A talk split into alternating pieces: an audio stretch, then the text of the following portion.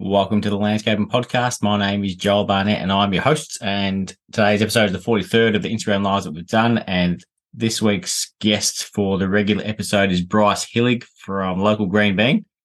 Uh, he's based in Sydney and got a pretty cool story because he just got back about a month ago from working in France on Monet's garden. So he's doing, some, doing about uh, eight weeks of garden maintenance there. So that's a pretty cool experience for him he's only, I think he's turning 26 this year or turned 26. So he's only a young fella, but uh, he got a pretty cool um, story and also his path on where he's, he's planning to head. So it was good chatting to him uh, from local Green Bean. Uh, first question is from Alex Pugh saying, rain days, how do you get around how do you get around days you have employees off the tools due to rain? Bit of a tricky one because uh, it's it's not a great great thing for anyone because not only do you have guys off off site, so you've got to pay them to sit at home, but then depending on how heavy the rain is, the next day it could be muddy, so it just takes time out of that day as well. Even if they work through it, it's still a nightmare for cleaning things and tools getting damaged. So yeah, I'm not a big fan of rain much at all, let alone while you, when you're trying to get work done. So uh, that's one of the many reasons why I stay small because yeah, I've only, only got two employees. It's not the end of the world if you have to keep them at home because it's raining. Whereas if you've got eight or more employees, then that's going to cost you a lot more.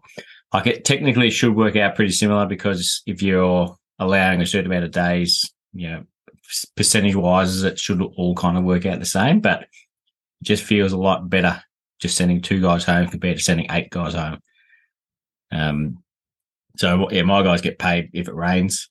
If they're stuck, like we've, we're like we've got a shed, so we've got things we can do at the shed. Um, and if you know that there's some rain coming, you can try and plan for some painting or something that needs to get done. Like you might be doing some uh, timber battens, so you can paint them at the shed beforehand if you're lucky enough to have one and or space to do it.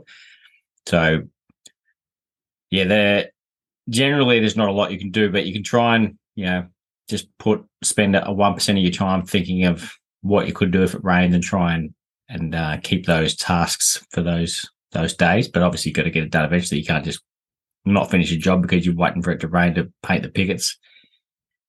But yeah, that's it's something that is going to happen. You work outside, so you, you do have to deal with the weather. There's even been uh, a day where we stopped working because it was too windy because it was just a nightmare. Like, it was just horrible to be outside. So uh, wind can be as bad as rain and also just as dangerous. So there's you certainly do need to allow for the the bad elements uh, that are going to happen. Um, so it's well worth working that out in your overhead costs. So when you're working out your hourly rate, what you need to charge per person per day per hour, that kind of thing. It's work like let's for example, if you're going to once you've worked out all your bulk figures and then you divide that by 220 because that's how many days you can work after you've taken out all the public holidays, weekends, annual leave and sick leave in a year. You're left with 220 days or thereabouts. It's not a bad idea to take out another, let's say, three days. So they can be your rain days. So then if it does, like if it rains and you can, you know, have them doing something productive at the shed, awesome. If it doesn't rain, even better. But if it does rain, at least you've got three days that you know that you're built that into the price. So you know that you're, you know, over a year, those days are getting paid for. So, and yeah, if you can do more than three, even better. Just, um, yeah, cover yourself that way. So there's a few different ways to go around it. Um, but yeah, there's not, it, like the employees don't like it any more than the employers. So yeah, because no one wants to go back to the shed and clean up things or sharpen shovels or yeah, no one wins except the gardens when it rains. Our next question is from Byron Bay Ranger saying, What are your business values and why? So I don't have any specific values or uh, I know there's some some companies that do have certain you know, values and rules that they follow. But one thing I'm big on, and I get my like I teach this to my uh, new employees early in the days that they start, is treating the neighbours of our clients as, with as much respect as you treat the clients. And so, one thing, there's a lot of little um, bugbears, things that I can't stand. And one of them is using a neighbor's nature strip, like for if you're tipping some soil or gravel or something, or even just storing tools, you know, for more than 10 minutes.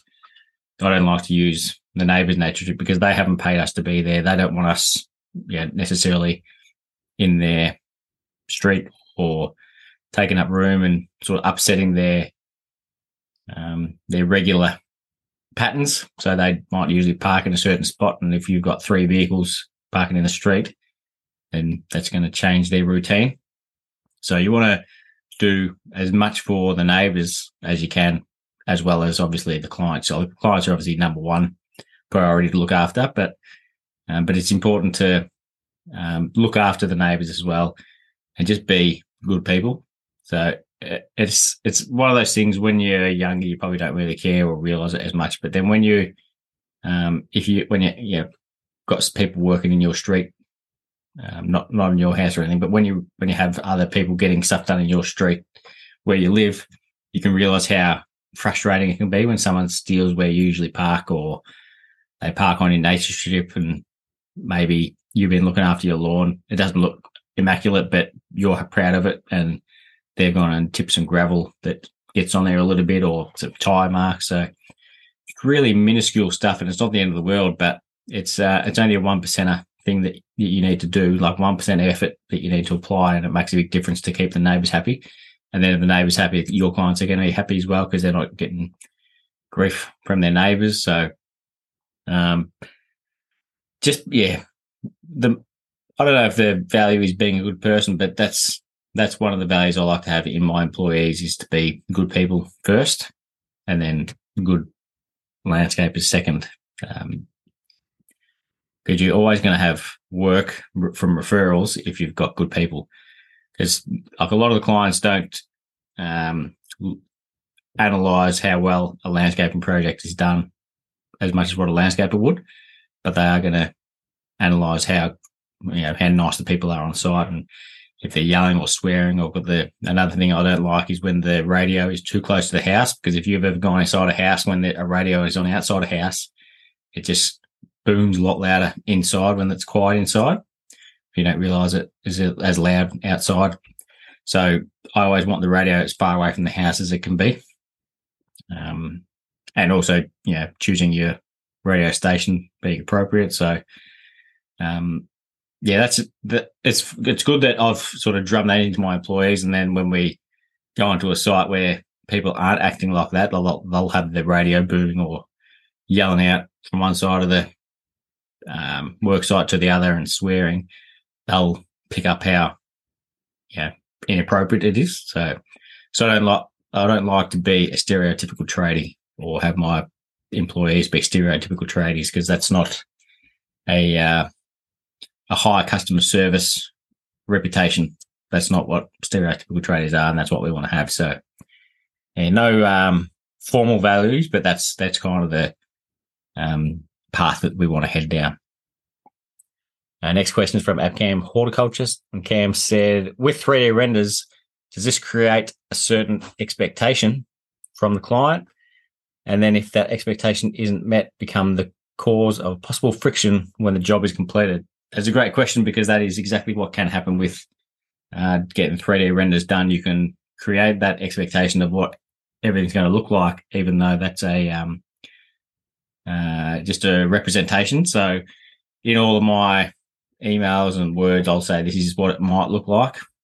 So, uh, you don't want to say this is what it will look like because things change.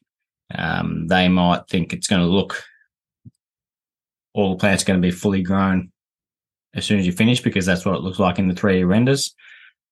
Um, so you, even though it might be obvious to you that, that, that not everything's going to look exactly the same as the 3D render, you want to give your clients as much communication on that as you can so that they have the right uh, expectations going into it and they realize that it's just a, a concept and, and gives them a bit, a little bit more of an idea of what it might look like, but it doesn't. It's like it gives you more of an idea of what it will look like compared to a two D plan. but it's but it's not what it's going to actually look like because you can't, you know, you can't create something before it's been created. If that makes sense. Um, so the the 3D renders we do don't look photorealistic. Every now and then, when I post one, someone will ask, you know, what paper is that or what plan is that? But so that they can be they can fool some people a little bit, certain images and certain angles, but um, but that can be the the trouble of getting the photorealistic 3D renders is that they they look a lot more real. So there's more of an expectation for the client that that's how it's going to look. So um, yeah, you pay a lot more for those realistic looking 3D renders, but they can also get you in more trouble. So it's not a bad thing having less realistic looking renders because they still give a client a heaps better of idea of what the project will look like. And every time we've got one done, I always get amazed at how awesome they look compared to the 2D. Um, so you don't need to go too over the top with them uh, just to give the client a better understanding of how it will look or how it might look. Um, but yeah, like like a lot of things, communication and being upfront about it is the key. Um, and also then go through it with the client so so that they're exactly aware of how it's all going to look and um, and how it won't look as well. Like there might be things like all the plants in the renders, they all look exactly the same potentially because they're all just a, a copy of each other. Whereas nature's not like that. So there could be, it could even be worth pointing that out to the client that all the plants aren't going to be identical when they first go in. So yeah, just over communication is better than under communication. Spruce Horticulture said, How do you make sure there isn't nutgrass in a premium soil you purchase from suppliers? Uh, have never had any problems with nutgrass, but there, uh, as far as I'm aware, there's no way of knowing um, what of or providing weed-free soil. I remember back in uh, the early days when I reckon I might have been studying horticulture.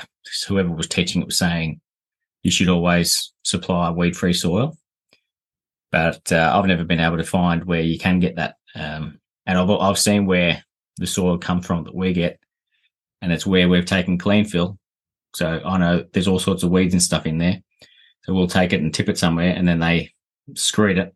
And then you see that the landscape suppliers driving their big trucks in there, getting loaded up with the screen topsoil and then going back to the yard and selling it back to us.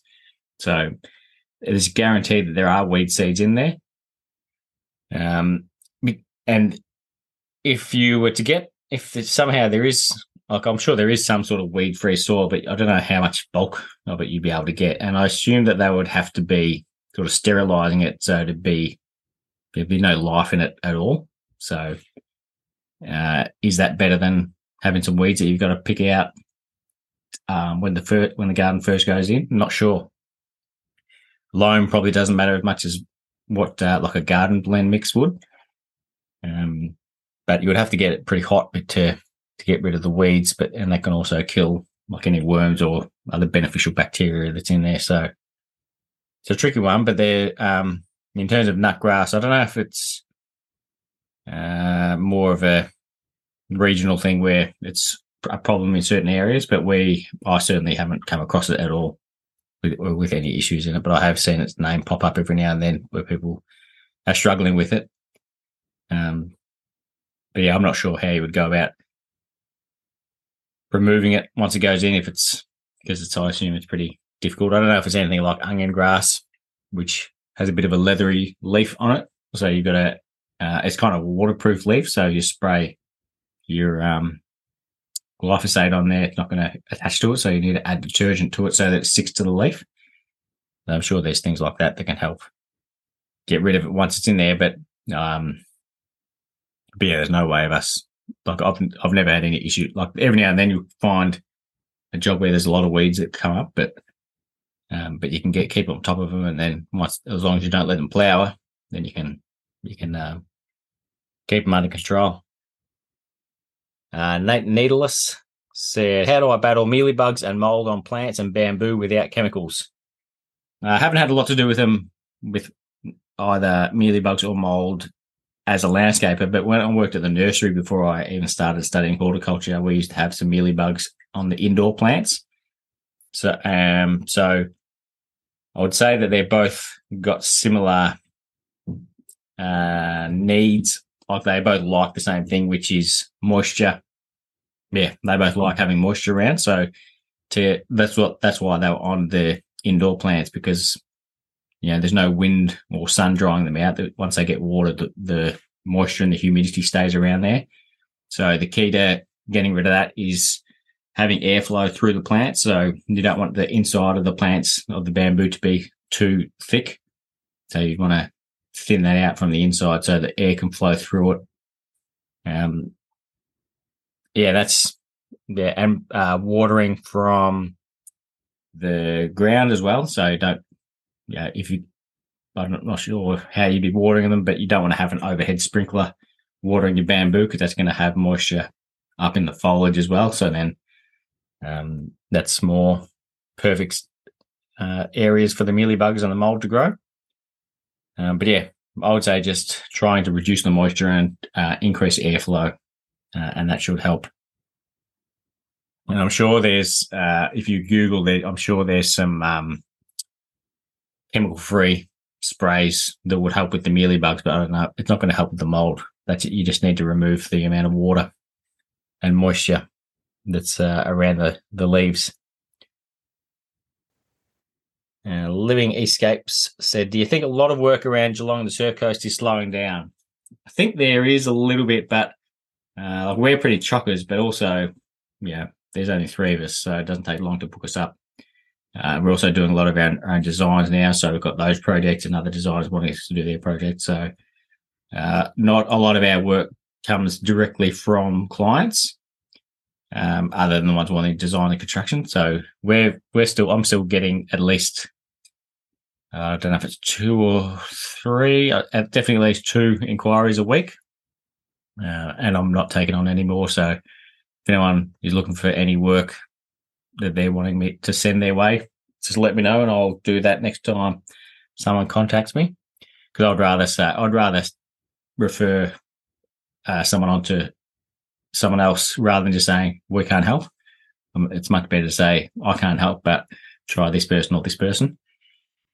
Um, and I think it's also a, a like it seems like a worldwide thing. It's funny everyone got busy during COVID in the industry, and then because uh, I listen to a lot of US podcasts and North American um, as well, so they're all finding the same thing. It's it was crazy busy. Now it's starting to get quiet, but there it also depends on what end of the market you're in. So with the interest rate rises, people who are uh, on smaller budgets, they're going to have less money to spend on their landscaping. But the people who are at higher end budgets, which are the ones we work for, aren't as affected as much from the interest rate rises. So yeah, we're still got there's still massive projects around and still small ones as well. Um, people will be spending a little bit less sort of as you go down the bottom, the lower end of the market. Uh, so spending less and maybe not anything at all, but um, yeah, but it definitely has got quieter, but it's not it's not quieter, that's for sure. So um a lot of people haven't been doing a lot of advertising or trying to get any work because it was all just flying in for the last few years. So it could be worth looking at ways you could start increasing the amount of uh, leads that come in. Like I'm looking to do that with their design side of things. I'm going to start doing some Google Words um, Google AdWords advertising to try and get more designs.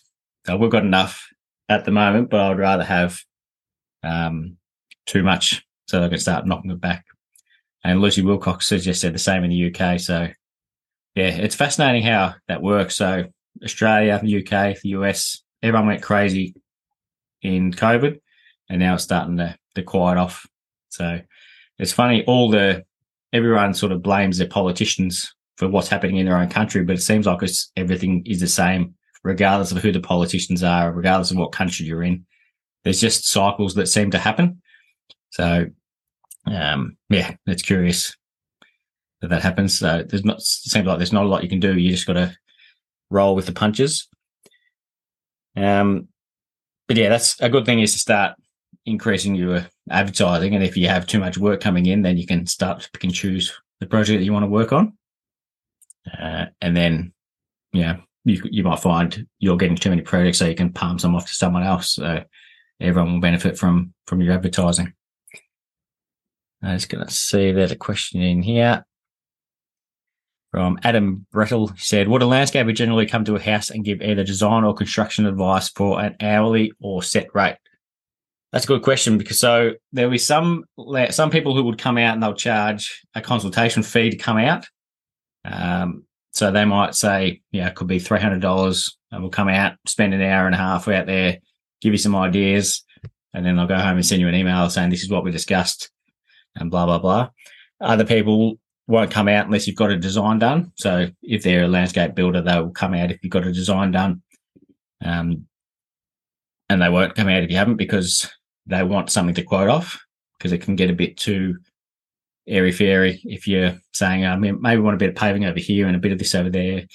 So you sort of need to have a rigid plan in place so that they can, you know, so that if you're getting multiple quotes, they can compare apples with apples. Um, um, and then there's some some landscapers do design and construction. So if you're getting, if for example, if you contacted me to come out, I would ask if you've got a design or if you've got, like I'd tell you, you need to have a good idea on what you're after because I don't like to quote sort of quote on something that doesn't exist.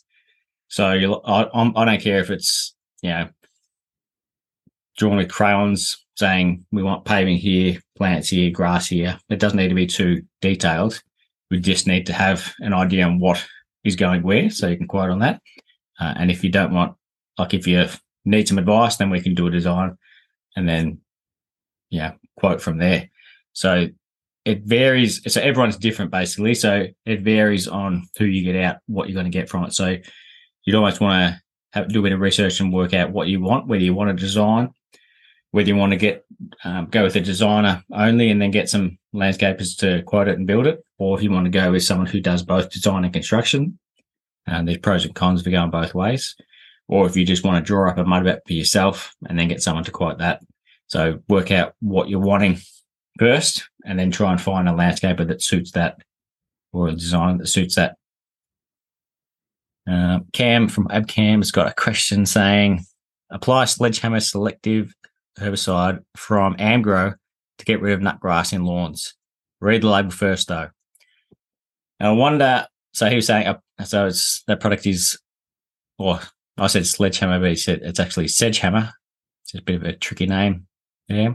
Um, but uh, yeah, reading the label first, I reckon one of those notes on the label would be about how long the lawn has been in place. So if you put down instant turf, it might be a few months before you can use it. And those few months are also going to depend on what time of year. Like if you put it down at the start of winter, three months at the start of winter compared to three months at the start of summer is a lot different on how the grass is going to be after those three months. So you don't want to be going around spraying your grass and killing the whole lot of it just to get rid of your nut grass. So yeah, there's good products. You just need to use them properly and find the right one. And last question from BI Landscaping and Construction. Just wondering how you deal with the mental side of running your business. Uh, I'm very lucky in that regard. Um, so I, I always wanted to play professional sport when I was younger, and then ended up realizing that some people have just got the talent to be able to do that. Uh, obviously, anyone to make it to the top level works hard, but some people have just are just better at some things than other people. So you've got skills in certain areas of your life, and other people have skills in a different certain area of life. And one of my strengths is not sport, unfortunately. Like I was good at it, but not good enough. But um, one of mine is is um, like mental health. I'm um, very I'm, I'm able to um, you know something goes wrong, I can move on it, move on from it real quick. So I've never had any issues.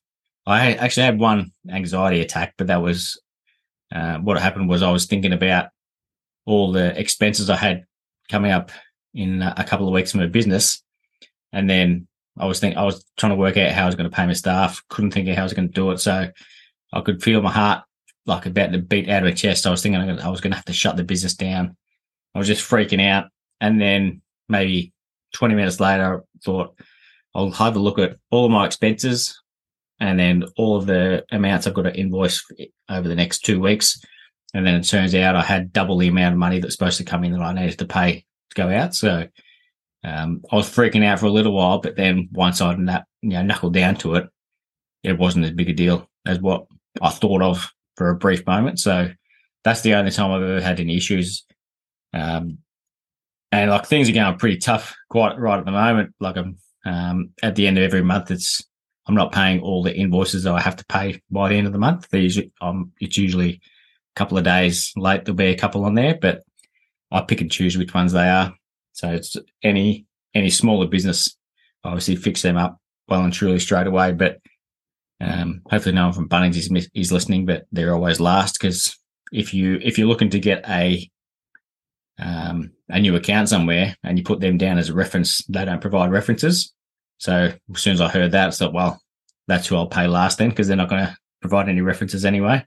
And obviously, yeah, Mr. Wesfarmer is not too concerned about my invoice getting paid late, but other people uh, could be. So, yeah, so it's, and I'm, I guarantee I'm not the only person struggling at the moment as well. So, um, but, but again, it's more of a long term thing. I'll look at the expenses, look at the amounts I've got coming in, and I know that you know I'll be able to sort things out. Um, some people like to work smarter when they um, start to have some issues, which is probably a good way to do it. But I'm um, I'm a bit of a Neanderthal, and I just work harder and make things happen. So, um, but yeah, there's like whatever pro- there's whatever problem there is or has been, someone's overcome it. Um, and there's a lot of people worse off at business than than what what I am and what what basically you are. Anyone who's listening to this, there's people who are worse off at business. So there's a solution to every problem. It just takes time or money to work it out. Like I don't, uh, I don't think badly of anyone who does who does have any issues with their with the um, yeah the mental sides of running business because it is hard. Like I love doing it, but there's it's absolutely hard sometimes. and You have to do things you don't want to do. And people say when you find a job you love, you'll never work a day in your life. You'll never work a day in your life, but that's clearly not true because, yeah, you do things that you don't want to have to do sometimes. But, um, but when you compare that to, you know, working for someone else or doing a different job completely, and you and you look at other people who don't love their job, you certainly realize how lucky you are to have found the job that you like but there are just some um, tough times in it. Uh, I do listen to some motivational stuff like on YouTube music that I it just gets me so pumped up. Sometimes I get goosebumps and I'll run through a wall if there was one in front of me. But uh, but one of them, one of those little clips, like they're they're just multiple little clips of uh, motivational speakers. But one of them is talking about that. Um, I don't know if it's your life or your career. Could be a, is it is a marathon, and this is just a short, challenging section. And having run a couple of marathons, there are I know that there are challenging bits, but yeah, there's easy bits as well where you can just cruise along, um, and then it's it's really rewarding at the end. So it just sort of yeah, that's the kind of thing I think of that. Whatever you go through at the moment, there's easier times ahead. Uh, and then you will learn from what you go through now as well. So you can make changes to not have, have it happen again you can um, share that challenge that you had with someone else. So that will help you feel better potentially about talking about it, but it can also stop them from going through the same thing. Um, so yeah, there's just a million different ways to to try and improve yourself. Um, but yeah, I understand. Uh, I also hear a lot of people talk about how lonely uh, it can be running your own business, and I've never felt that for a second. So it's just people have different mindsets on things and people have different feelings on things. So, and I, am not saying that again, not to talk down on anyone. It's just to point out that everyone thinks differently about things. So, um, yeah, I don't know what, how, where that would lead to, but it's not like if, if you're struggling with something, you should talk to someone about it, basically. And whether that's a counselor, another landscaper, your partner, someone in a different industry, that can be helpful as well. Because if you're talking to uh, another landscaper, you'd be saying, yeah, phone's not ringing, guy's useless at work. And then the other guy would say, yeah, they're the same thing. That you're just sort of in an echo chamber. Whereas if you can talk to someone who's from a different industry, they could, you know, say, if we if we had that situation like X, Y, Z, we would do it this way. So you can just, you know, get different different ways of going about things. Um, but yeah, it's, it's I'm probably the worst person to answer that question because I don't have any issues with with that side of of the business. So, um, but I do know talking about it is the best is the best thing to do, and I'm more than happy to message anyone. I've had people message me, you know, saying they were struggling about certain things. So, more than happy to um, message anyone or reply to anyone who's who wants to reach out. Um, yeah, if I'm the right person, good. If and you can reach out to multiple people as well. So you could reach out to three people, maybe two people were useless to reach out to because they didn't help at all, but one person was was perfect, and then you feel a million times better. So, um, and another good thing, I'll, I'll keep it's quite a rambling answer, probably makes no sense, but the final thing I'll say on it is if you look back like where you are now compared to where you were, you know, three to five years ago, you might be where you wanted to be. Like things might be a bit tougher than in the ideal scenario, but in terms of what you built your business up to. Um, so uh, just be patient and realize that it's not a linear path that your business is going to travel on. It's not going to be just cruisy the whole time and easy because you work for yourself. There will be hard times in it, but uh, you put one foot in front of the other, even when it, when you go take a step backwards, just keep put the next time you put one foot in front of the other, and uh, keep going on. And uh, and I, I, think I mentioned it a few times, but I, my mum told me when I was at school because I hated school with a passion so much, almost as much as I hate excavation, but not quite as much. But I hated school, um, and she said that one day it'll just be a memory. So like you you don't go to school for your whole life, and that will be the same thing with you know when you're struggling in business. Eventually, it'll just be a memory. So you just got to soldier on until it is that was a good good last question. Hopefully, no one fell asleep during that answer. But thank you very much, everyone. Again, we had uh, I think eight questions in today, and I, again, I love doing it. So thanks for everyone who submitted one. And just a reminder, uh, out at the moment is Bryce Hillig from local Green Bean. Uh, and it's pretty cool talking to him and finding out what it was like to work on Monet's garden in France. Uh, and I said to him, he's, and some of the other gardens he went to, he's uh, I said to him he's, he's experienced a lot of gardens that um, people in the industry who have been in the industry for 30 years would have loved to have seen. And he's been in it for a few years and he's already seen them. So good chatting to him. Um, but yeah, thanks very much, everyone, again. And we'll see you next week.